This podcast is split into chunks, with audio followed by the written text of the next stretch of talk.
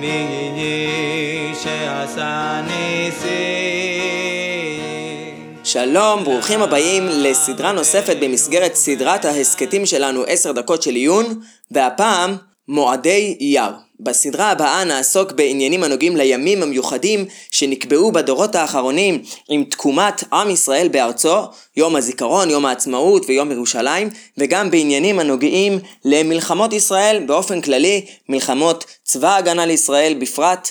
בשני הפרקים הקרובים נעסוק ביסוד ההלכתי שעומד בבסיס מלחמת עזרת ישראל מיד צר, שזו הגדרה שמאפיינת את מלחמות ישראל כולן בדורות שלנו, ונשתדל להגיע מתוך הלימוד ההלכתי לתובנות יסוד שיכולות להיות גם משמעותיות מאוד מבחינה ערכית, מבחינה מחשבתית, לימים האלו, ימי הזיכרון והעצמאות, תובנות שילוו אותנו גם במהלך הסדרה בהמשך. בהכנת שני הפרקים הקרובים שמחתי מאוד להיעזר בדפי הלימוד המצוינים של ידידי הרב אייל רזניקוביץ' בספרו קונטרסי לימוד מלוכה ושלטון.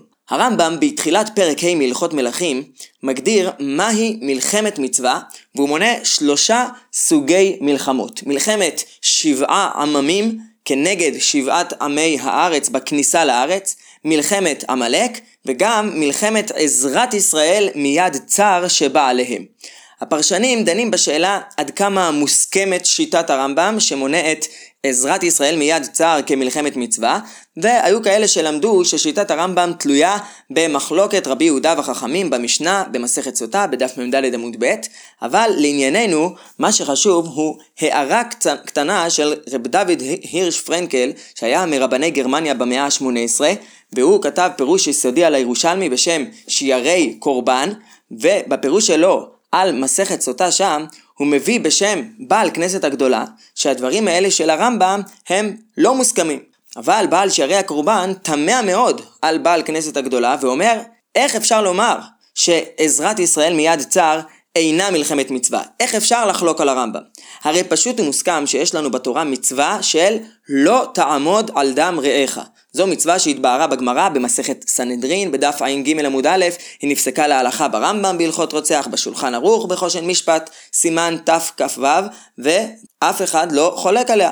הרואה את חברו טובע בים, או ליסטים באים עליו, או חיה רעה באה עליו ויכול להצילו הוא בעצמו, או שיזכור אחרים להצילו ולא יציל, כל הלשון הזו זו לשון הרמב"ם, עובר על לא תעמוד על דם רעיך.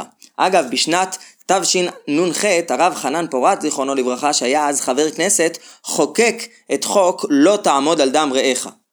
הדברים הללו של השיירי הקורבן מכניסים אותנו ישירות ללב ליבו של הדיון שאנחנו נעסוק בו בשני הפרקים הבאים.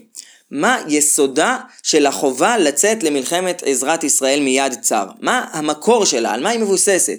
בניגוד למלחמת עמלק, מלחמת 7 עממים, אין בתורה ציווי מפורש שממנו הרמב"ם יכול ללמוד על קיומה של המצווה הזו, יציאה למלחמת עזרת ישראל מיד צר.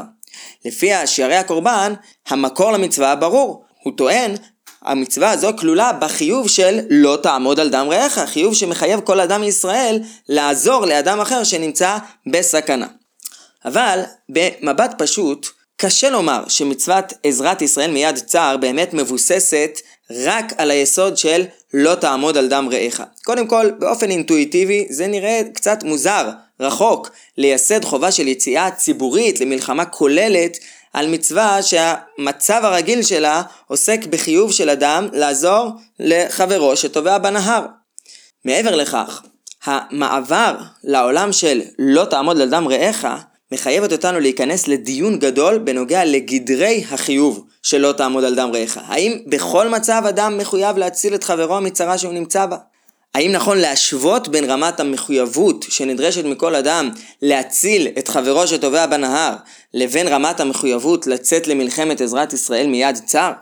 זו שאלה לא פשוטה. לפני שניכנס לדון בנקדים ונאמר שהדיון שנקיים עכשיו בדברים הבאים הוא דיון עקרוני משפטי. הלכה למעשה כל סיטואציה היא סיפור בפני עצמו, יש בה מורכבויות עצומות שאי אפשר להידרש להן במסגרת של איזשהו דיון תיאורטי, ובמצבים רבים התשובה לשאלה מה לעשות בסיטואציות שונות יכולה להינתן רק על ידי מי שנמצא בשטח בשעת האירוע, וגם אז מי שנמצא בפועל בשטח הרבה פעמים מכריע הכרעה אינטואיטיבית שקשה מאוד לשפוט אותה מרחוק כשיושבים על קורסה בסלון עם ספרים פתוחים. יש מחלוקת יסודית מאוד בפוסקים בנוגע ללא תעמוד על דם רעך. האם אדם מחויב להכניס את עצמו למצב של סכנה, אפילו לספק פיקוח נפש, בשביל להציל את חברו? הבית יוסף בסימן תקו מביא את שיטת ההגהות מימוניות. לפי שיטתו, אדם אכן מחויב להכניס את עצמו לספק סכנה בשביל להציל את חברו מסכנה ודאית. לעומת זאת, רבי יונה איסר, בעל האיסור והיתר הארוך, הוא היה תלמיד של בעל תרומת הדשן, הוא כתב בספרו שאדם לא צריך להיכנס אפילו לספק סכנה בשביל להציל את חברו. הדברים שלו מבוססים על דבריו הידועים של רבי עקיבא במסכת בבא מציעא, בדף ס"ב עמוד א'. רבי עקיבא דרש את הפסוק "וחי אחיך עמך", שאדם שנמצא יחד עם חברו במדבר ויש מים שמספיקים רק לאחד מהם, הדין הוא שחייך קודמין לחיי חברך.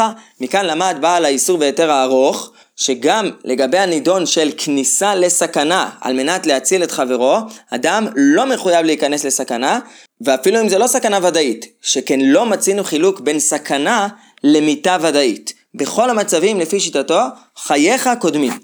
השיטה הזו הובאה להלכה גם בספר פתחי תשובה בסימן תקו, והוא מביא עוד פסקים שנוקטים כך, וכך גם נקט הלכה למעשה המשנה ברורה באורחה עם סימן שכ"ט.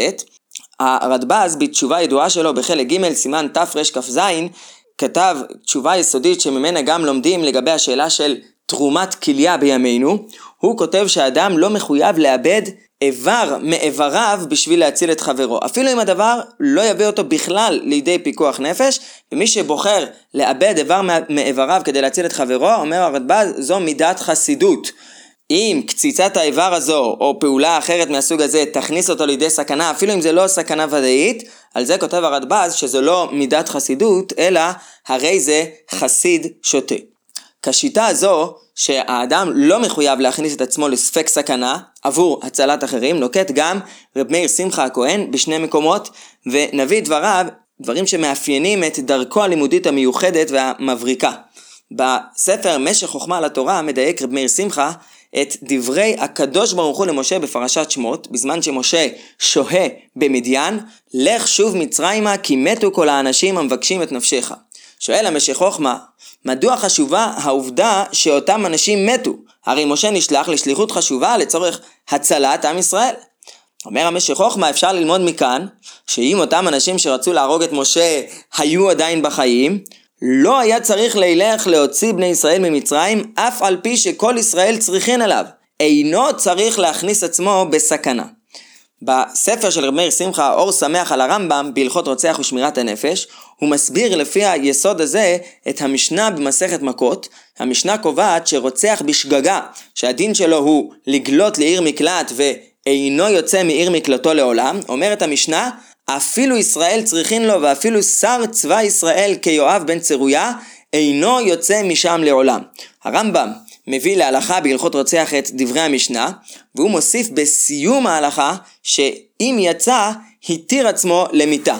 דהיינו, במקרה בו הרוצח בשגגה יצא מעיר המקלט, מותר לגואל אדם לפגוע בו. שואל האור שמח, מה פתאום כתב הרמב"ם דווקא כאן, לצד ההלכה שלא יוצא מעיר מקלט, אפילו אם כל ישראל צריכים לו, את ההלכה לפיה אם יצא, התיר עצמו למיטה? עונה האור שמח, אם יצא, התיר עצמו למיטה, זה עצמו הטעם לזה שאסור לו לצאת. למרות שפיקוח נפש דוחה את כל התורה כולה, ולכאורה לשם הצלת אחרים, אז יהיה מותר לרוצח בשגגה הזה לעבור על ההלכה שמחייבת אותו להישאר בעיר המקלט ולצאת החוצה. לא, כיוון שאם יצא התיר עצמו למיטה, הוא לא מחויב מצד פיקוח נפש לצאת ולהציל אחרים, כי הוא יסכן את עצמו, וממילא הוא גם נאסר לצאת, כיוון שהוא חוזר לדין הרגיל של הגולה לעיר מקלט. אז כמובן אפשר להתווכח עם הדברים הללו של המשך חכמה בשני המקומות, מכמה כיוונים, אבל מה שחשוב לענייננו הוא שלדעת רבים מחכמי ישראל, אדם לא מחויב להכניס את עצמו לסכנה על מנת להציל את חברו. ואם כן, חוזרת השאלה שלנו למקומה. האם אפשר לבסס את מצוות עזרת ישראל מיד צר, חובת היציאה למלחמת הגנה, על המצווה הפרטית של לא תעמוד על דם רעך? הרי ברור שעצם היציאה למלחמה משמעותה להיכנס לסכנה. החיילים שיוצאים למלחמה נכנסים לסכנה. איך אפשר אם כן לבסס את המצווה הזו על דין לא תעמוד על דם רעך, שבכלל לא ברור שכולל גם מצבים כאלו? בעזרת השם בפרק הבא נעסוק בכמה אפשרויות להבנת יסוד החיוב של מצוות עזרת ישראל מיד צר.